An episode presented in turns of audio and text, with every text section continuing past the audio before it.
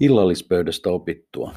Tommi Hännisen podcast rakkaudesta ruokaan ja hyvään johtamiseen. Hitaasti kiiruhtamalla. Meillä oli vuosia sitten hauska keskustelu kaksostyttöjeni kanssa. Tytöt olivat täyttämässä 12 vuotta ja vuosi oli 2012. Kysyin kummankin syntymäpäivälahja toiveita.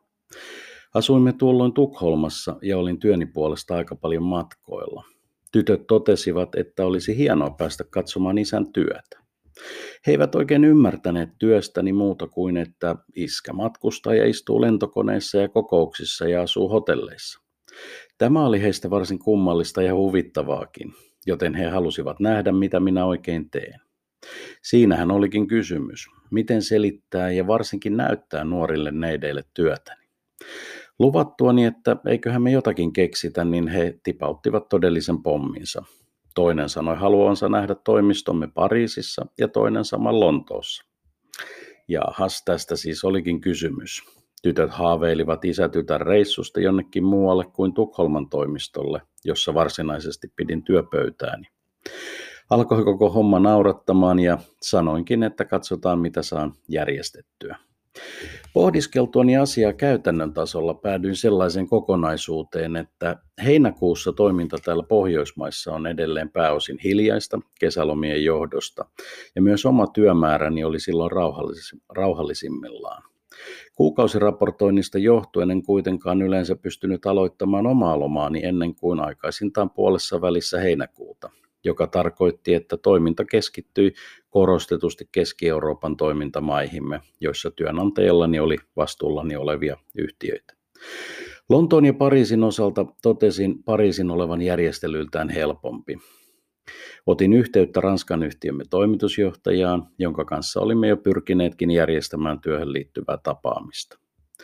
Tulin toimeen hänen kanssaan erinomaisesti ja kun selitin ideani yhdistää työasiat ja jatkaa siitä sitten isätytär viikonlopulla Pariisissa, oli hän heti mukana ajatuksen käytäntöön saattamisessa.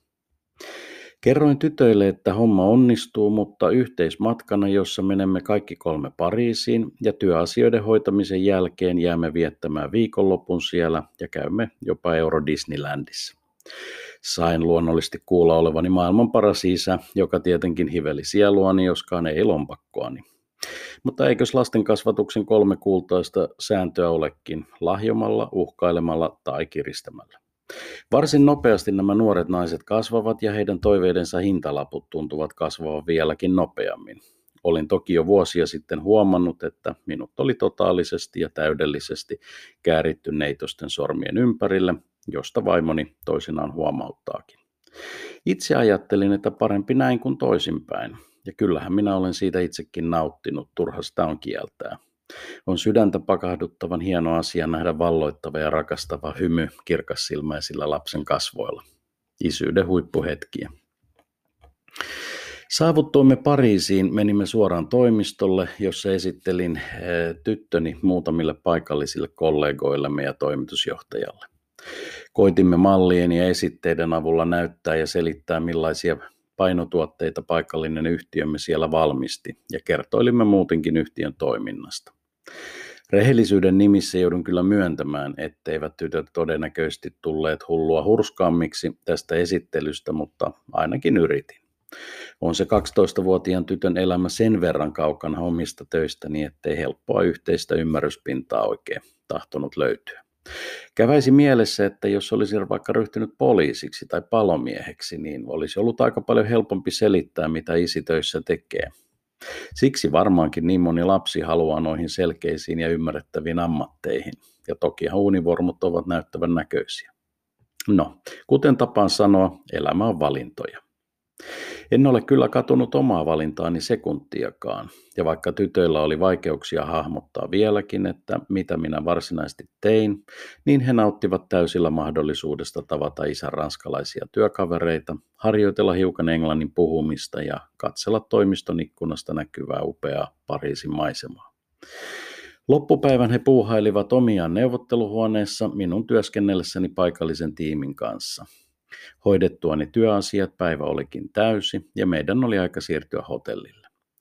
Perjantailta läheni ja kollegani oli auttanut varaamaan meille pöydän suosikkiravintolastani Liiviosta. Liivio on Italiasta, italialaistaustaisten veljesten jo pitkään pitämä ravintola Neuilly-sur-Seine alueella. Ravintola on laajentanut tilojaan pikkuhiljaa suosion kasvaessa ja on nykyään jo varsin iso, mutta edelleen kodikas. Kaikkina vuosina, kun olen siellä vierailut lounailla tai illallisilla, on paikka ollut aina täynnä. Ruoka on italialaista, hyvää, yksinkertaista ja järkevän hintaista. Paikka ei koreille, vaan on erittäin mutkaton. Olen ymmärtänyt, että veljekset vastaavat toiminnasta vuoroviikoin, mikä kuulostaa fiksulta järjestelyltä eikä polta kumpaakaan loppuun. Ravintolassa on vierailut ja vierailee jatkuvasti tunnettuja ihmisiä. Parhaita kanta-asiakkaita ja tunnetuimpia kävijöitä voi sitten bongailla seinillä olevista karikatyyripiirroksista. Ravintola oli rentoudessaan, kansainvälisyydessään ja hyvällä ruuallaan erinomainen paikka opastaa omia tyttäriäni heidän ensimmäisissä askelissaan hyvän ruoan upeaan maailmaan. Ravintola oli varannut meille kollegani vakiopöydän, joka on hyvällä paikalla sijaitseva pyöreä pöytä. Olin kertonut nämä asiat tytöille etukäteen ja he olivat luonnollisesti asianmukaisen vaikuttuneita. Tytöt tilasivat alkuruoksi pienet margariittapizzat, jotka olivat kummankin suosikkiruokkaa. Kummatkin kehuivat pizzansa maasta taivaisiin ja kertoivat niiden olleet parhaat koskaan. Tämä luonnollisesti lämmitti myös tarjoilijan mieltä. Pääruuaksi kummatkin valitsivat talon oman reseptin mukaan tehtyä lasagnia, jonka myös tiesin kokemuksesta loistavaksi, ja jälkkäriksi jäätelöannokset. Nauttiessani itse ansaittua espressoa ja pikkulasillista grappaa, tunsin ilon kuplivan koko kehossani, nähdessäni kummankin tytön iloiset ja tyytyväiset ilmeet. Olimme keskustelleet koko ruokailun ajan varsin aikuismaisesti ja tytöt olivat kertoilleet minulle juttuja kavereistaan ja olipa kummallakin kuulemma ollut jopa poikaystäväkin jo. Ilokseni poikaystävä tarinat osoittautuivat vielä tuossa vaiheessa varsin viattomiksi ja en vetäissyt kahvejani väärään kurkkuun krapasta puhumattakaan. Ilta oli upea ja tulen sen varmasti ja aina muistamaan. Toivottavasti myös tyttäreni muistavat sen. Olihan se isälle upea kokemus olla itsekseen tyttöjen kanssa liikenteessä vähän pidemmällä matkalla. Liivio ravintolana on paikka, johon suosittelen ehdottomasti jokaista Pariisissa vierailevaa tutustumaan. En ole siellä koskaan joutunut pettymään ja ainakin itselleni juuri tämän oloinen hyvää ja rehellisesti tehtyä ruokaa kursailemattomasti tarjoileva ravintola on mieluisa paikka. Muistakaa kuitenkin varata pöytä etukäteen, muuten käynti ei onnistu. Loppuaika lomasta sujui kuin siivillä. Vierailu Disneylandissa pienine kommelluksineen olisi oma tarinansa arvoinen ja shoppailu Samseliseen edullisissa putiikeissa muistutti isipapalle karvaasti tyttö- ja poikalasten eroista ja rahan kulutuksesta vaatekaupoissa. Koko matkan ehkä yllättävin tapahtuma sattui vasta kotona Tukholmassa. Ruotsin koulujärjestelmässä tuohon aikaan valittiin kuudennella luokalla uusi vieraskieli. Espanja on viime vuosina ollut ylivoimasti suosituin valinta ja pitkään tytöt kavereineen olivat niin ehdottomasti kuin vain 12-vuotias kykenee valitsemassa uudeksi vieraaksi opiskelukieleksi Espanjaa. Meillä ei ollut mitään sitä vastaan, mutta palattuomme Ranskan reissulta kumpikin totesi, että he koittavatkin koulussa vaihtaa Ranskan ryhmään. Oli kuulemma reissu, kollegani mahtava persona ja Pariisi itsessään tehnyt sellaisen vaikutuksen tyttöihin, että mieli olikin kääntynyt toiseksi. Matkan innoittamina kumpikin opiskeli ranskaa sitten aina yhdeksännen luokan loppuun asti. Ihmeellisesti asiat muuttuvat ja tällaisilla sinälläänkin pienillä asioilla on toisinaan yllättävän iso merkitys nuoren ihmisen elämässä ja päätöksenteossa. Vuoden 2015 lopulla tapahtui Pariisissa hirveä terroristi-isku. Ihmisiä kuoli ja eniten kuolonuhreja tuli rockbändin konsertissa, jonne islamistiterroristit hyökkäsivät. Surukseni kuulin, että toinen Liivian omistajaveljeksistä oli ollut kyseisessä konsertissa ja saanut surmansa terroristien luodeista. Vaikka en häntä henkilökohtaisesti tuntenutkaan, niin hänen ravintolassaan useasti osoittamansa henkilökohtainen palvelu ja ystävällisyys tekivät koko tragediasta paljon henkilökohtaisemman kuin muuten. Minulle Liivio on ja tulee aina olemaan yksi mielenpainuvimmista ravintolakokemuksistani. Pienten asioiden merkitys johtamisessa on monesti hämmentävän suuri. Tässä tarinassa tyttäreni vaihtoivat koulussa opiskeltavaa kieltä matkan ja siellä tapaamiensa ihmisten innoittamana. Työelämässä voi ja tapahtuukin monia varsin samanlaisia asioita ja hyvän johtajan on tärkeää tunnistaa näitä hetkiä ja tilanteita. Miksikö? Koska pienet asiat tekevät isot asiat. Pienistä asioista kasvaa motivaatio, kulttuuri sekä itseluottamus. Nuori työntekijä voi pienehköstä onnistumisesta, joka huomioidaan oikealla tavalla, motivoitua ja löytää suunnan kehittyä huikeaksi asiantuntijaksi kyseisissä asioissa.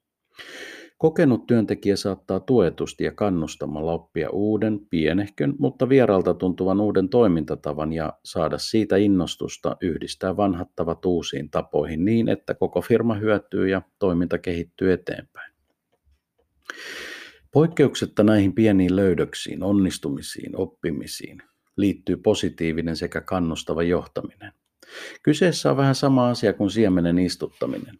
Istutusta pitää vaalia, tukea ja motivoida, ennen kuin meillä on uusi häikäisevän kaunis kasvi tai osaaja. Itse olen aina nauttinut eniten tukiessani ja auttaessani ihmisiä kehittymään ja kasvamaan tehtävissään. Koen saavani palkintoni, kun joku on valmis ottamaan lisää vastuuta kannettavakseen tai siirtymään organisaatiossa yhä vaativampiin tehtäviin. Poikkeuksetta tällainen kehitys tapahtuu pienehkön askelin. Jotkut vain, jotkut vain tikittävät niitä askelia merkittävästi toisia nopeammin ja kehittyvät siksi nopeammin. Mutta hyvin harvoin kukaan suoranaisesti harppoo. Harppoissa haasteena on, että harhaaskel, virhe, saattaa muodostua turhan isoksi ja merkittäväksi niin yksilön kuin yrityksenkin kannalta. Paha virhe liian kunnianhimoisessa harppauksessa saattaa tuhota itseluottamusta liiaksi ja pahimmillaan aiheuttaa yritykselle merkittävää taloudellista tai asiakashaittaa. Siksi suosin itse pienempiä, tiheästi toistuvia kehityksen askelia ja noudatankin vanhan rallitähden Juha Kankkusen ajatusta hitaasti kiiruhtamisesta. Pienien asioiden kautta kannustamista ja johtamista ei tule sekoittaa mikromanageeraukseen, eli johtajan puuttumiseen kaikkiin pieninkin päätöksiin.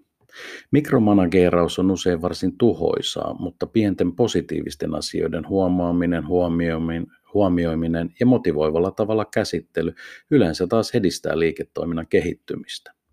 Se kaikessa yksinkertaisuudessaan kehittää niitä ihmisiä, jotka sitä liiketoimintaakin tekevät. Tarinassani tuli myös esiin saman asian erilainen näkökanta. Jos huomaat ja tunnistat mahdollisia kiinnostuksen signaaleja tai taipumuksen osoituksia joltakin työntekijältäsi asiaan, joka olisi yrityksellesi mielestäsi hyödyllinen lisä, voit rakentaa tietoisesti tilanteen, jossa työntekijä pääsee kokeilemaan jotakin uutta ja mahdollisesti innostuu siitä. Otetaan esimerkin kautta. Jos vaikka huomaat jonkun työntekijän osoittavan aitoa halua asioiden kehittämiseen yksikössään, mutta olevan vähän eksyksissä oikeiden tapojen tai ideoiden keksimisessä, voit esimerkiksi järjestää kumppanin, asiakkaan tai maahantuojan kautta vierailun tai pari muihin yrityksiin tai toimialan tapahtumaan, jossa on vastaavaa toimintaa tai yksiköitä. Vielä parempi, jos vierailla tapahtuu sellaisen paikkaan, missä henkilö pääsee näkemään ympäristöjä, jotka ovat selkeä, selkeästi edellä omaanne. Tällainen vierailu saattaa motivoida oikeanlaisen ihmisen oikealla lailla kannustettuna ja johdettuna tekemään merkittävää kehitystä omassa yhtiössä. Toinen esimerkki voisi olla vaikkapa työntekijä, jota voi kirjallisuuden, kurssien tai sopivien kollegoiden avulla rohkaista löytämään uusia ja fiksumpia tapoja vaikkapa raportoinnin tai toiminnan tehokkuuden analysointiin. Kokemukseni pohjalta uskallan sanoa olevan vähemmän niitä ihmisiä, jotka itseohjautuvasti etsivät ja haastavat jatkuvasti itseään ja enemmän olevan niitä, jotka hyvin johdettuina tekevät sen mielellään ja motivoituneesti. Näin ollen pienien asioiden oppimisen ja paremmin tekemisen kautta voidaan hyvällä johtamisella ottaa yllättävänkin suuria kehitysaskeleita niin liiketoiminnassa kuin toimintakulttuurissakin.